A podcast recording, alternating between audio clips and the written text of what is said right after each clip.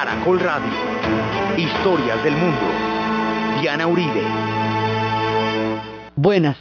Les invitamos a los oyentes de Caracol que quieran ponerse en contacto con los programas. Llamar al 2 45 9706 245 9706 o escribir al email diauribe.hotmail.com. Hoy vamos a continuar con la India actual, la India moderna, la India como es hoy día, estampas de la modernidad. Último programa de la serie.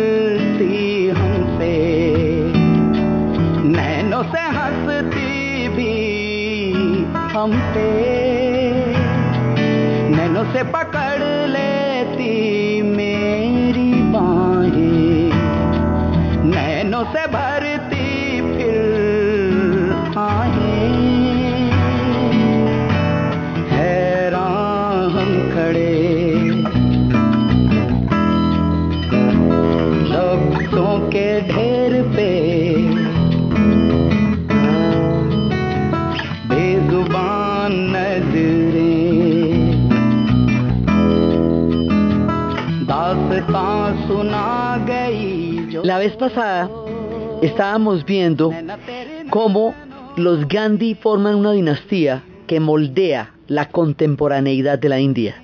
Habíamos visto cómo empieza Nehru creando en la nación, dándole toda la forma histórica. Cómo va a seguir su hija Indira entre las más increíbles contrastes de aciertos, de errores, de adoraciones y de odios que despierta este definitivo y comprometedor y controvertido personaje de la historia de la India contemporánea. Estábamos viendo la historia de su hijo Rajiv, de cómo su primer hijo había muerto, habiéndola comprometido de maneras ignominiosas, en errores increíbles en su gobierno, en su poder, y cómo después él moriría en un accidente y su hijo Rajiv la sucedería y él llevaría la India de la mano de la modernidad.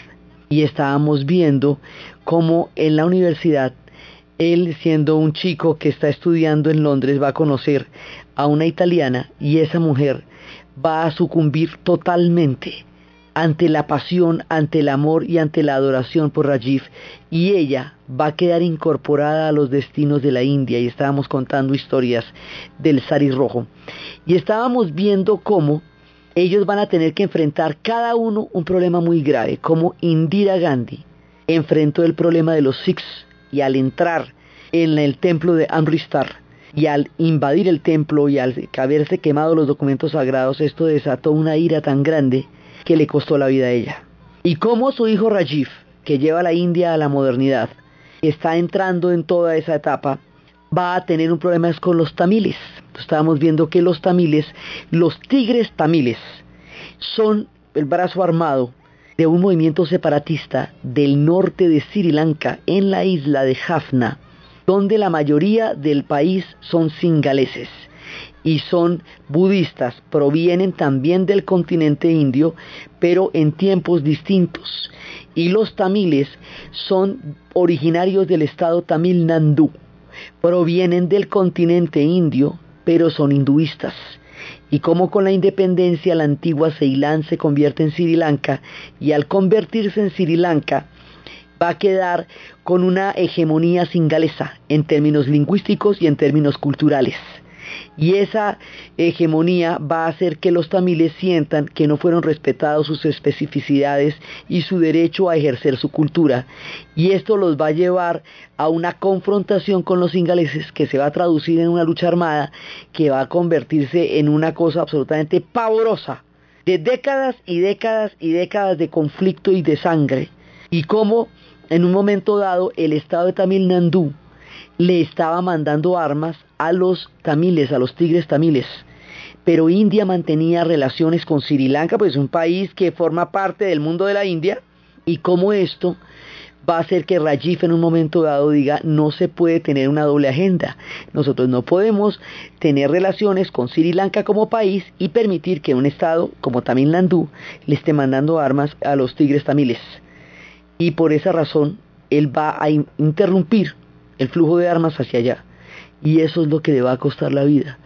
La descripción del funeral de él en el Salir Rojo es una cosa absolutamente impresionante y la manera como queda su mujer enfrentada a los destinos de la India, ella que había llegado allá era por la pasión a este hombre y que se emparentó con las casas dinásticas y que conoció la gloria, las herencias, todo lo que había significado el simbolismo de estos padres fundadores de una patria independiente y gigantesca como es la India, ella se ve llevada a su destino porque el nombre de los Gandhi tiene que estar vinculado a los destinos de la India, pero como ella es una extranjera, no puede ser primer ministro, entonces se inventan una figura en la cual ella va a ser jefe del partido del Congreso Nacional, pero no va a ser primera ministra.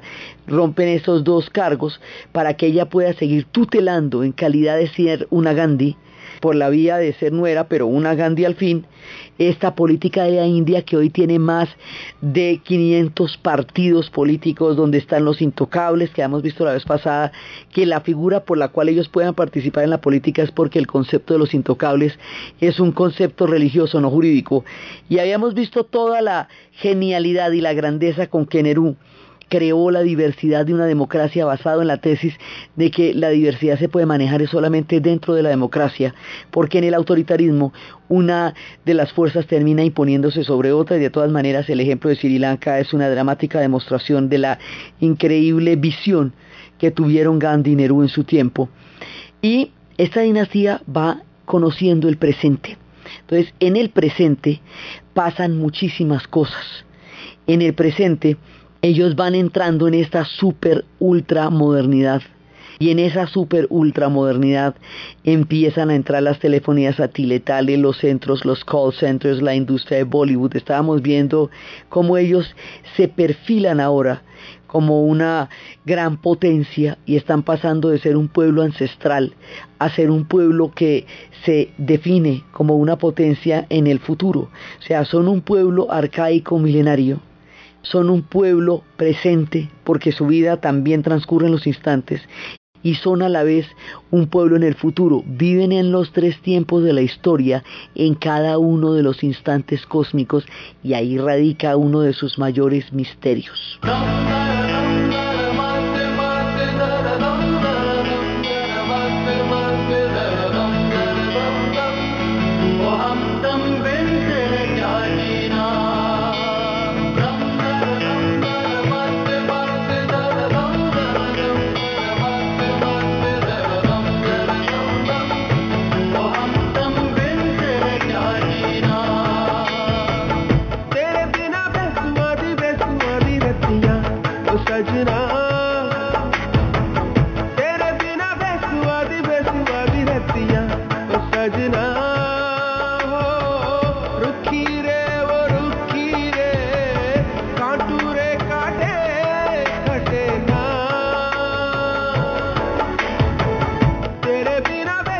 Esta India moderna va transcurriendo a medida que va avanzando el siglo XXI. Entonces tiene todos los centros de la telefonía satelital, tiene los centros de los negocios más importantes del planeta. Al principio de la serie estábamos hablando cómo la gente va por la India o por el misticismo y se encuentra con que son los comerciantes más grandes del Asia y le venden a usted, mejor dicho, un hueco. Y entonces eso los alcanza a perturbar esperando encontrar hombres inmateriales totalmente desligados del dinero y sus vanidades y resulta que encuentran con unos comerciantes durísimos que usted no se imagina. O los que van por los negocios fuertes, por los verdaderos negocios que tiene la India capacidad de desarrollar en esta época y se encuentran con las vacas en la calle y con los santones y se encuentran con la gente levitando. Entonces unos y otros se desconciertan porque nadie, a nadie le queda claro a dónde llegó porque nunca es claro dónde se está cuando se está en la India. Entonces ahora ellos quieren convertirse en potencia cómo se hace para convertirse en potencia. Una de las maneras, eso tiene unos códigos. Durante la Guerra Fría, los Estados Unidos y la Unión Soviética se inventaron como los, los tips, o sea, los, las claves para ser reconocido como potencia. Una es la carrera espacial, se le tiene, ya lanzaron un cohete.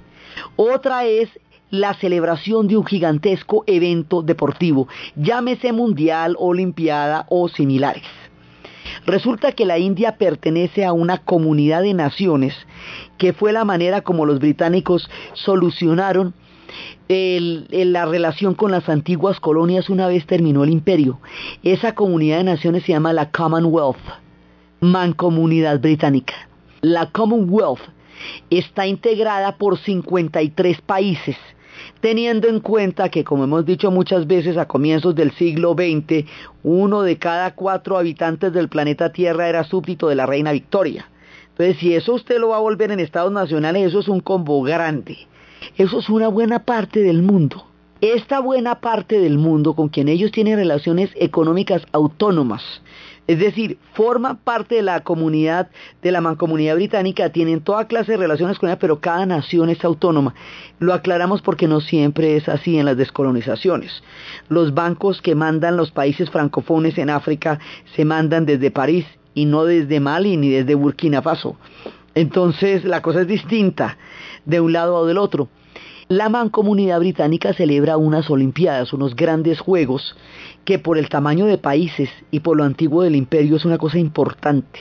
Delhi es la sede de los próximos juegos que van a ser en el 2010. Y le están metiendo absolutamente toda la ficha a la ciudad. La están poniendo como un lulo porque es allá donde se van a lucir ante el club al cual pertenecen, que es el Club de la Mancomunidad Británica, el Club de la Commonwealth. Commonwealth significa riqueza común.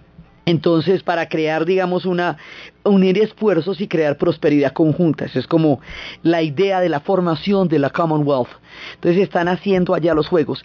Esta ciudad, Delhi, donde en el 2010 se van a celebrar los Juegos de la Mancomunidad Británica, es una ciudad que tiene todos los siglos de la Tierra. Esta ciudad es un ejemplo de los contrastes, digamos, la modernidad se expresa en dos ciudades fundamentales, en Delhi y en Mumbai. Mumbai como la capital económica de todo el gran proceso de modernización de la India. Delhi como la capital política y diplomática. Delhi como capital política y diplomática tiene toda clase de historias. Ella aparece mencionada con un antiguo nombre que tuvo en tiempos inmemoriales.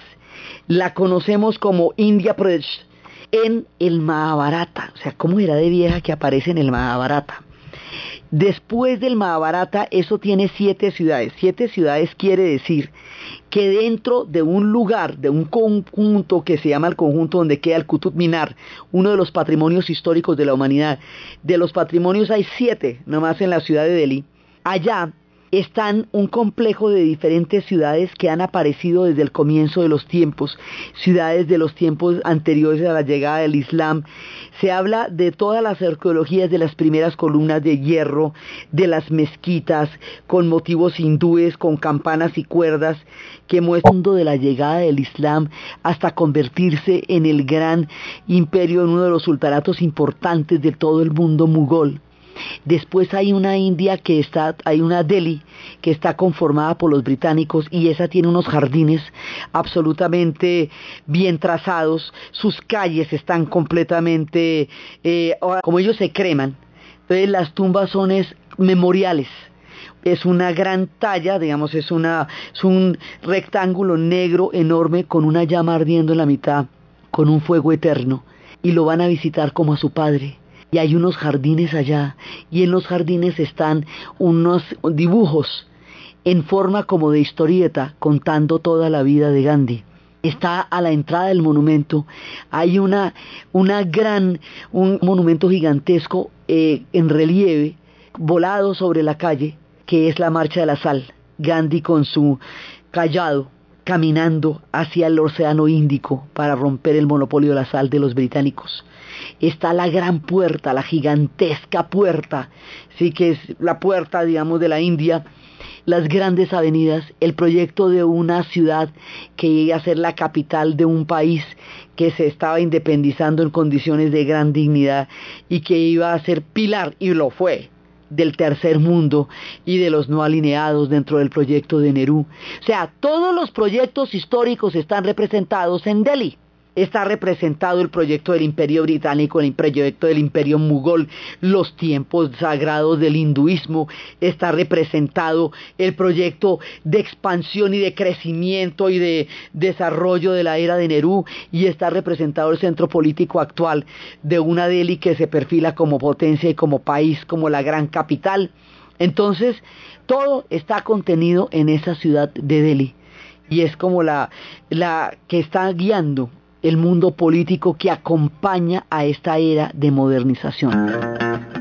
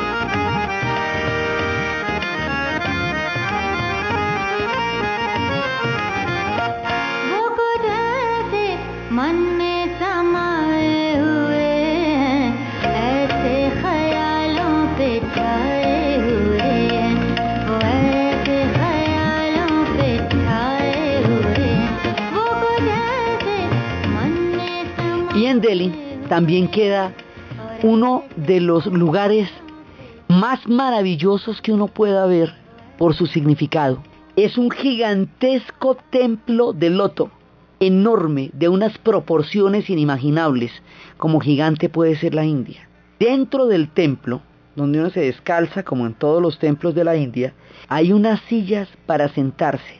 No más, el templo en su interior no contiene ningún símbolo religioso no contiene crucifijos, no contiene medialunas, no contiene Shivas, ni Vishnus, ni Brahmas, no contiene absolutamente nada. El templo vacío por dentro, solamente lleno de las sillas donde la gente se sienta a meditar, está dedicado a cualquiera que sea el concepto que usted tenga de lo sagrado. Por eso no tiene ningún símbolo religioso, porque parte de la base de que en últimas lo sagrado es una sola cosa con mil rostros y mil maneras de entenderse y que lo importante es que todos compartimos ese sentido profundo de lo sagrado y a ese gigantesco y elemental concepto está dedicado el templo del loto de Delhi y la energía que se comparte en un lugar donde llegan los musulmanes, los jainas, donde llegan los hindúes, donde llega gente de todas las religiones. Los símbolos los llevan en la ropa, pero una vez que entran allá, entran en la concordancia universal del sentido profundo de lo sagrado y lo espiritual, que es la emanación y la vibración que la India nos ha regalado como civilización y como continente y como mundo a todos en este planeta que estamos todavía tratando de entender la brújula del destino del espíritu. Eso es el templo del loto de la India. Está en Delhi. Entonces, estas ciudades son gigantescas, son, tres ciudades gigantescas. Delhi, Mumbai y Calcuta. Calcuta se va con 27 millones de habitantes. Pues eso es una cosa que, digamos, gigantescas es porque es que las ciudades de ellos, una ciudad regularcita tiene 5 millones, como por, digamos, una ciudad normalita. ¿Sí? Una chiquita tiene 2. Entonces, gigantescas 27. Son 1030 millones de habitantes. Entonces ellos manejan todo ese conglomerado humano en sus grandes ciudades. La otra es Mumbai, el corazón financiero, donde está Bollywood y donde está, ella ha tenido diferentes nombres porque Mumbai antes ellos tienen un nombre antiguo, Bombay, luego dicen que los portugueses la llamaron la buena bahía, Bombay, Bombay, luego la llaman los, ingleses, la traducen y la llaman Bombay, pero le vuelven a dar su nombre original recientemente, Mumbai. Allá ha llegado todo el mundo. Ese fue el corazón de la época británica, pero allá llegaron primero los portugueses y allá, y los portugueses fue cuando hicieron esta barbaridad que le dispararon a las cuevas de elefanta que quedan a poco, a menos de una hora de Mumbai. Mumbai es una isla que se ha ido ganando pedazos del mar hasta constituirse en una ciudad gigantesca con una costa descomunal, ultramoderna, con su puerta enorme que es la puerta en que los británicos eh, eh, llegaban a la bahía. O sea, esta gigantesca bahía era la entrada del mundo británico y allá están sus trazados y allá están sus huellas muy claras en una arquitectura bastante descomunal. Pero también al mismo tiempo, si usted se mete por entre los intersticios de esa enorme y moderna Mumbai, se va a encontrar con antiguas ciudades crematorios puestas en la mitad de un punto donde usted no se imagina, usted baja, baja, baja, baja, baja y de golpe se encuentra una antigua ciudad crematorio frente a ella un templo dedicado a Ganesha. Y al mismo tiempo usted se va encontrando templos para toda clase de ofrendas y los super ultramodernos edificios y los centros de los computadores. Las grandes ciudades de ellos son ciudades de impresionantes. Bangalore en el sur, que es otra de las grandes ciudades que está recibiendo todo el fenómeno de la transformación tecnológica entonces, estas ciudades, cada una de ellas representa un pedazo de la nueva, de la nueva India y están contenidas todas las Indias. En Mumbai, efectivamente, hay unos tugurios gigantescos que son los que salen en Quién quiere ser millonario, de donde provienen los actores que hicieron la película, y hay también lavaderos públicos en una, en un fenómeno visual además increíble.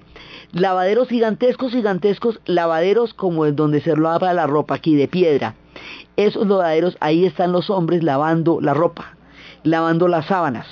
No es que no existan lavadoras en la India, pues por supuesto, pero en esos lavaderos es que le gusta a la gente que le lave la ropa. ¿Sí? Y les gusta que se las planchen ahí. Pero esto para una escala de millones. Millones y millones que les gusta que le laven la ropa los antiguos lavanderos de los oficios milenarios que están ahí durante todos los tiempos. Entonces, es la manera como ellos coexisten con lo tradicional y lo nuevo siempre es la tensión que refiere a todo en la India. Ahora, en los tiempos de los negocios y en los tiempos de los grandes hombres de las multinacionales, existe un negocio para que la gente mantenga su comida tradicional.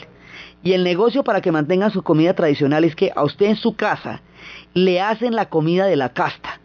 Pero como usted es un ejecutivo súper ocupado y no puede ir hasta la casa porque con una distancia de estas no llega, hay un montón de muchachos, millones de muchachos en bicicletas, que en portacomidas le llevan la comida de la casta a la oficina.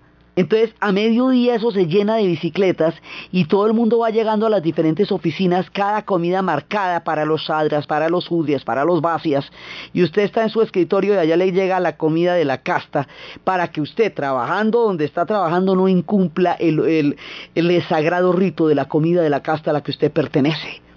Pues esos son los contrastes tan impresionantes y tan fantásticos que ellos tienen.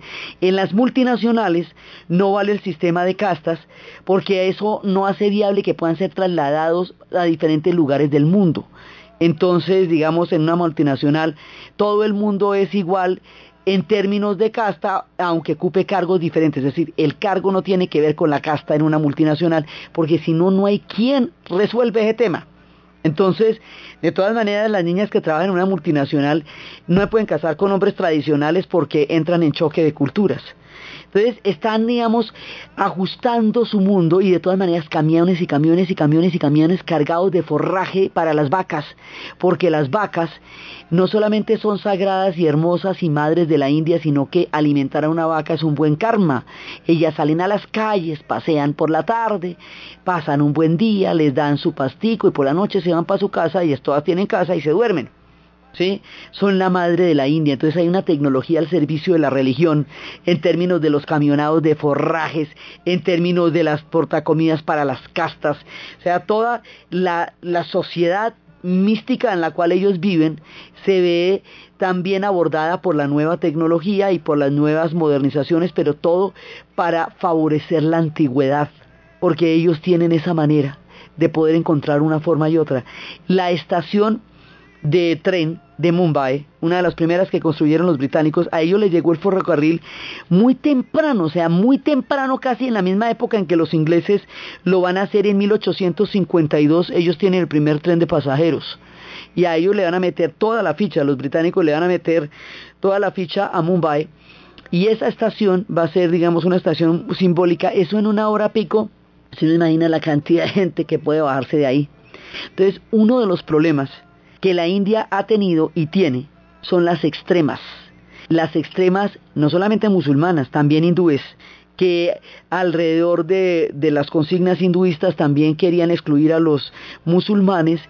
La tensión entre las extremas hace que haya episodios crueles en la historia de la India, pero la democracia se fortalece cada vez más va ganando el consenso, o sea, las extremas pueden producir heridas, pero nunca llegan hacer que la gente las apoye de manera masiva y en esa medida el camino medio y la democracia y el respeto a toda diversidad marcan hoy como entonces la historia de la India. Uno de los episodios más espantosos que ha pasado últimamente sucedió el año pasado cuando efectivamente un grupo de estas extremas atacó el hotel, el Taj Palace, atacó la estación de tren de Mumbai cuando atacaron la estación empezaron a disparar indiscriminadamente a la gente cuando se bajaba de los trenes. En ese momento, un hombre que es el que está en el segundo piso con un megáfono informándole a los trenes cómo entran y cómo salen, en ese instante ese hombre empezó primero a decirle a las demás plataformas de trenes que no entraran, a los demás trenes que se quedaran quietos, que no entraran a plataforma, para que no entrara nadie más. Luego empezó a organizar a la gente y resulta que la gente de la India, así como son esas grandes multitudes, ellos pueden llegar a ser una sola alma cuando es necesario. Por eso es que pudieron marchar durante la época de la no violencia como una sola alma. Este hombre empezó desde el segundo piso con el megáfono avisarle a la gente cómo se tenía que hacer. Entonces la gente del sari, la mujer del sari verde y la mujer del sari amarillo están en la línea de fuego. Quítense de ahí. Y ellas empezaron a quitarse y la manera como este hombre logró transmitir instrucciones y disciplinar a la gente en medio de 50, de unas personas matando indiscriminadamente. Murieron 52 personas. Eso es muy triste, pero para la millonada de gente que estaba en ese momento en la estación, este hombre salvó a miles de personas. Ya cuando los terroristas entraron a dispararle a la oficina de donde la cual él estaba dando las instrucciones para salvar a la gente, ya había llegado la policía y lo pudieron proteger. Él fue declarado el gran héroe de la ciudad porque su temperancia, su calma, la manera como logró organizar la gente y cómo logró crear una operación gigantesca a punta de instrucciones, y la forma como la gente de la estación de tren entendió la situación y obedeció instantáneamente lo que estaba pasando, desarticuló una tragedia que hubiera podido ser incluso mucho mayor. Esto es uno de los sucesos más graves que están en este momento en juicio en la India y nos involucra sus eternos problemas de fronteras. De todas maneras, hay extremismos que provienen de Pakistán en el sentido en que de los líos no resueltos de la Cachemira, de los líos no resueltos del Punjab, digamos mucha, hay extremas de todos los pedazos rotos de heridas que tiene la India, pero esas extremas no logran captar población dentro de la India misma. Las elecciones, en las elecciones que acaban de tener lugar, eran 750 millones de votantes, 750 millones de votantes. En cinco semanas de elecciones, la BBC de Londres para transmitir estas elecciones se consiguió un tren que recorrió 18 mil kilómetros para ir contando cómo se desarrollaban las elecciones de la India y ahí tuvo una importante figuración el Partido de los Intocables, el Partido del Congreso sigue tutelando pero con muchos otros partidos, Sonja, la mujer de Rajiv, la italiana que lo adoró a él y a la India, la que quedó entretejida, enlazada en los destinos, sigue allí en la figura que es importante para que siempre haya un Gandhi en el poder. Y la India fortalece cada vez más su democracia, su capacidad deliberante, su capacidad de entender toda la diversidad que la compone su profunda religiosidad dentro de la vida cotidiana, pero no dentro de la política, que es la, la gracia, ella sigue adelante. Pakistán, el otro lado de su corazón, el otro pedazo de su alma, enfrenta en estos días las horas más oscuras de la historia, porque quedó en Sanduche con la guerra antiterrorista con Afganistán por la vía de los Pashtuns, que son mayoritarios en Afganistán, pero que también son parte de Pakistán. Entonces en este momento ellos tienen éxodos, en este momento ellos tienen bombas, en este momento ellos están resolviendo una vía como nación que les ha sido terriblemente esquiva. Eh, Ali Bhutto intentó democratizar el país, su hija Benazir también, pero ella eh, fue asesinada en un bombazo brutal hace dos años. Entonces Pakistán trata de buscar una luz en la historia. Está metido en este momento en un problema muy grave porque en la guerra de Afganistán parece jalarlo hacia, como gravitarlo hacia el interior de su propia oscuridad. Y ellos tratando de salir de allá, la sociedad civil atrapada, los civiles atrapados entre, entre todos estos éxodos gigantescos que han producido la serie de atentados que permanentemente se están dando allá. La India tiene una frontera caliente donde hay un conflicto muy grande con ella y con Afganistán. Y en la mitad de los dos está Pakistán, el otro pedazo, Reinar Kipling. Fascinación por la India, van sintiendo aquellos que la van encontrando a lo largo de la historia. Entonces, su literatura está mezclada entre lo que ellos producen y entre lo que ellos y el asombro que ellos generan. Entonces, cuando Octavio Paz, el gran, gran escritor mexicano, fue embajador de la India, la vio de esta manera. Lo primero que me sorprendió de la India, como a todos, fue su diversidad hecha de violentos contrastes, modernidad y arcaísmo, lujo y pobreza, sensualidad y ascetismo, incuria y eficacia, mansedumbre y violencia, pluralidad de castas y de lenguas, dioses y ritos, costumbres e ideas, ríos y desiertos, llanuras y montañas, ciudades y pueblecillos, la vida rural y la industrial, a distancia de siglos en el tiempo y juntas en el espacio. Pero la mayor particularidad, lo más notable, lo que marca la India no es de índole económica o política, sino religiosa, la coexistencia del Islam y el hinduismo. Entonces, todo esto, la India lleva a todos estos contrastes, la gente no puede creer, y es todo este contraste y toda esta mano de diferencias la que hace que cada uno vea una India diferente. En últimas, usted termina viendo la India que usted tenga por dentro. El que quiere ver la pobreza, ve la pobreza, hay una pobreza enorme. El que quiere ver a la gente en las calles, ve la gente en las calles. El que quiere ver la grandeza, el esplendor y la magnificencia, ve la magnificencia y el esplendor. El que quiere ver la modernidad, vete a una lección de negocios. El que quiere ver la espiritualidad, entiende la vibración cósmica. Está en sus ojos, porque ella es caleidoscópica y diversa, como ninguna otra sociedad lo puede ser, y ahí radica la increíble fascinación que ella produce. Por eso hay tanta literatura, por eso cuentan las historias del sari rojo y de la pasión india y del tigre blanco, que es un hombre. Las historias también muestran las tensiones entre lo moderno y lo, y lo ancestral. Los muchachos que quedan atrapados en estos cambios espirituales de la India, como el muchacho del tigre blanco que viene de una aldea en lo profundo, en lo más misterioso, pero que entra en otro mundo y en otra moral totalmente distinta. Son historias que van pasando en el cine, se ve, hay una película que se llama El Buen Nombre, y el Buen Nombre es un muchacho que se salva de un accidente de tren y se va desde Calcuta y se va a vivir a los Estados Unidos por el consejo de un hombre que le dice que conozca el mundo y le pone el nombre de Gogol porque un libro de Gogol fue que lo, que lo hizo salvar del accidente. Él se va para los Estados Unidos.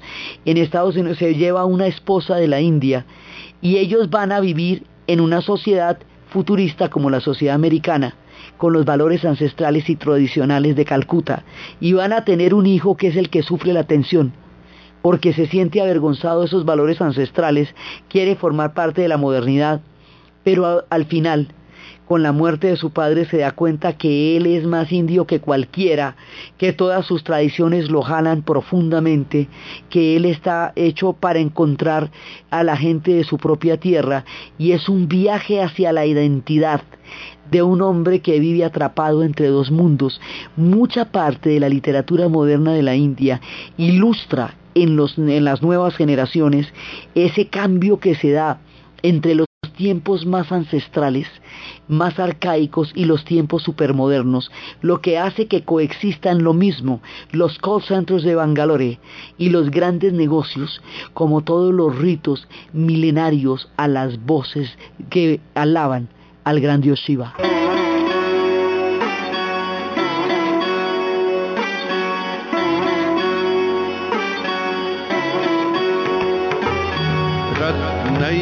कल्पितमानसं हिमजलैः स्नानं च दिव्याम्बरं नानारत्नविभूषितं मृगमदामोदाङ्कितं चन्दनं जातिचम्पकबिल्वपत्ररचितम् पुष्पं च धूपं तथा दीपं La India es muy distinta entre el norte y el sur. El sur es tropical, selvático, húmedo, irrigado, fértil, gigantesco. El norte es desértico tiende más hacia, bueno, primero tiene el gran desierto del Tar y arriba, arriba, arriba está Jaisalmer en el Rayastán y allá en el Rayastán están los nómadas y los nómadas son personas que por oficios de casta y ancestrales viven de una sola y única manera hace milenios. En la misma India de los call centers, en la misma India de la telefonía satelital y allá mismo donde se encuentran los teléfonos para llamar a Medellín y a cualquier y a Bogotá y a cualquier parte del mundo, allá pasan los nómadas con sus tambores. Esos tambores los han tocado desde hace más de cuatro mil años y todo el que nace de esa casta es un tamborilero y sus esposas son las bailarinas calvelias que desde chiquitas aprenden las artes de la danza y que danzan sobre vidrios porque pueden controlar el peso del cuerpo y de esa manera no apoyarlo y así danzar y no cortarse. Y sus esposos, los hombres que las poseen, son los tamborileros que van por el desierto y que van por las ferias y que van por los templos y van por las ciudades y que no viven en ninguna parte sino donde quiera que haya las caravanas entonces de comerciantes y hoy de turistas tocando los tambores ancestrales y eternos.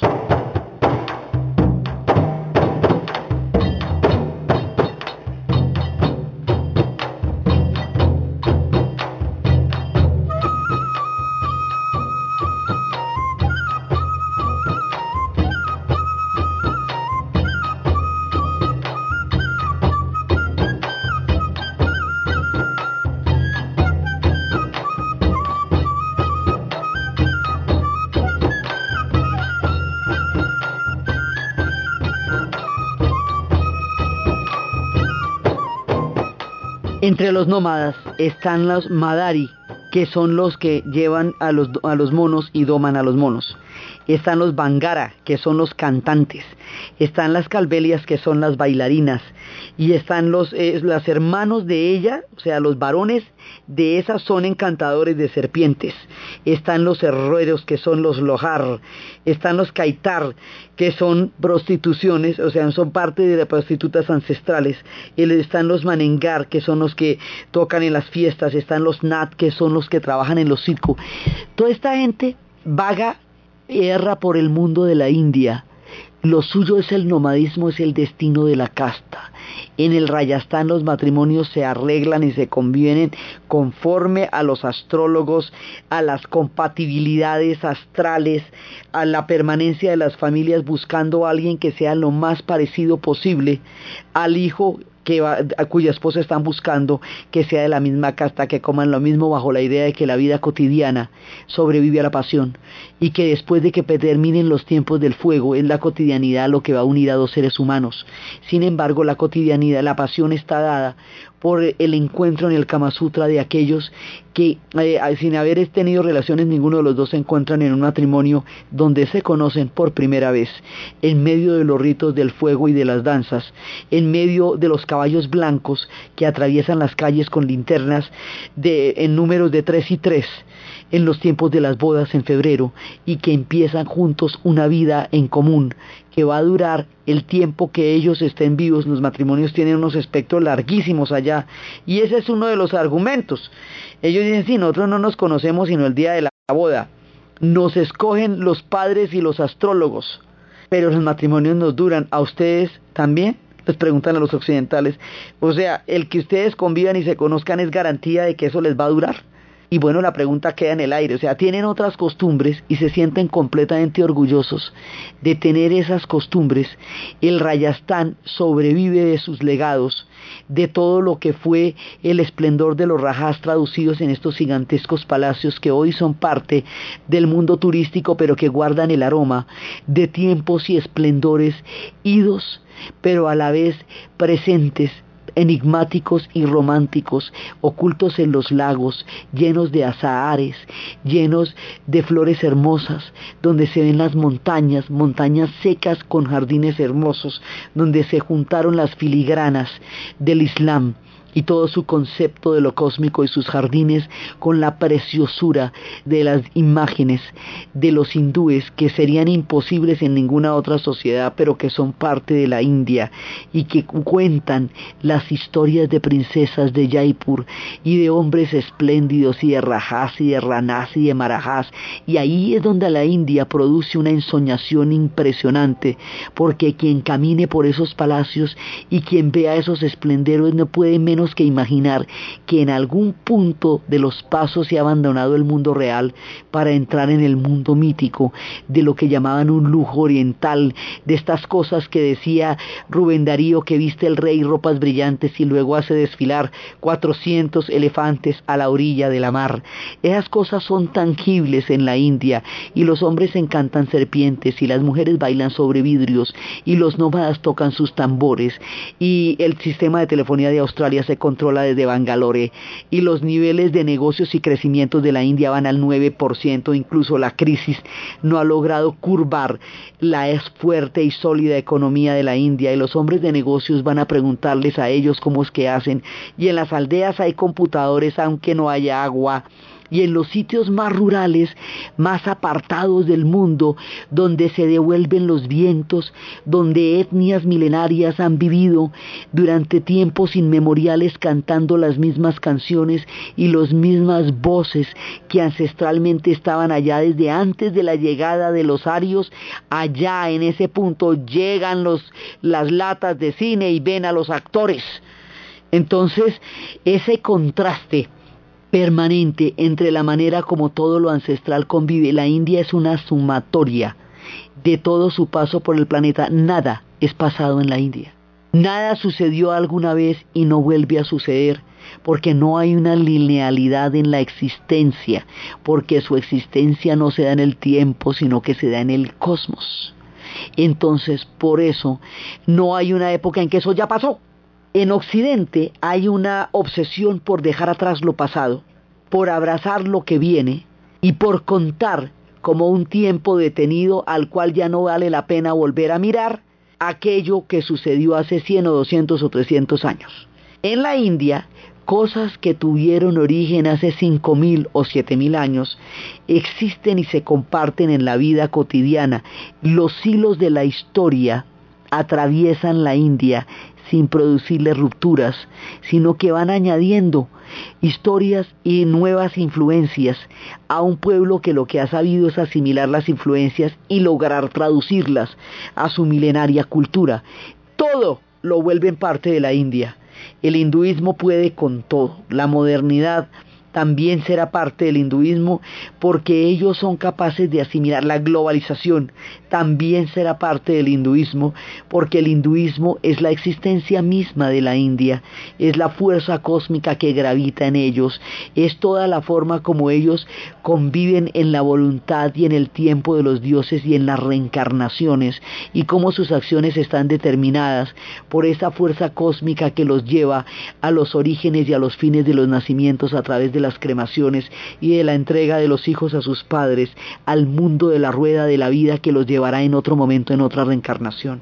Por eso es indefinible, por eso es maravillosa, por eso es caleidoscópica, porque todas las fuerzas de la historia se han condensado en ellas, porque nos enseñaron que los fines y los medios no son separables, porque nos enseñaron la dimensión de la armonía interior, de la fuerza del espíritu, porque nos enseñaron la tranquilidad y la calma, el tiempo en que la mente debe descansar para dejar de producir los pensamientos que la azotan y la congojan, la respiración que hace de la vida longeva y placentera, la dimensión del espíritu que le da sentido a la existencia humana. Ellos son creadores de sentido de vida y de civilización. Y ese cuento lo cuentan pocas personas. O sea, se necesita un refinamiento tan continuo, reiterativo y profundo como el que ellos tienen para generar esos niveles de espiritualidad. Ellos, los jainas, que respetan toda forma de vida. Ellos, los hindúes, que tienen un universo en el cual están vinculados a través de un efecto cósmico maravilloso. Ellos, los musulmanes, que le han dado forma a la India moderna desde el ancestral espíritu de los grandes tiempos de los reyes mugoles ellos, los budistas, que van trayendo el espíritu del sosiego de Buda, ellos, los pequeños grupos de cristianos que están en algún, aquel viaje profundo hacia el interior, y hacia la vida y hacia la armonía y hacia la no violencia y hacia la paz y hacia los fines y los medios que no se pueden separar y hacia el enaltecimiento de los espíritus de los hombres los que nos han acompañado en toda la serie de la India que termina en este punto. Aquí donde se encuentran lo ancestral y lo arcaico con lo futurista aquí donde se posesionan en el siglo XXI los tres grandes de la antigüedad Persia, China India, allá donde coexisten las torres del silencio de los tiempos de Zoroastro, en la mitad de la populosa y grande Mumbai, corazón de los negocios, allá donde coexisten los tiempos más remotos y las historias más antiguas que hoy son vivas y son presentes en un pueblo que mira al futuro con los ojos de la grandeza del antiguo, de su sentido estético, de su música y de toda la espiritualidad, imaginación, riqueza, profundidad interior que nos ha dado el asomarnos durante un tiempo, durante una brisna de la eternidad, a mirar aunque sea un poco la gran civilización de la India en la narración Diana Uribe, en la producción Ernesto Díaz y para ustedes feliz fin de semana.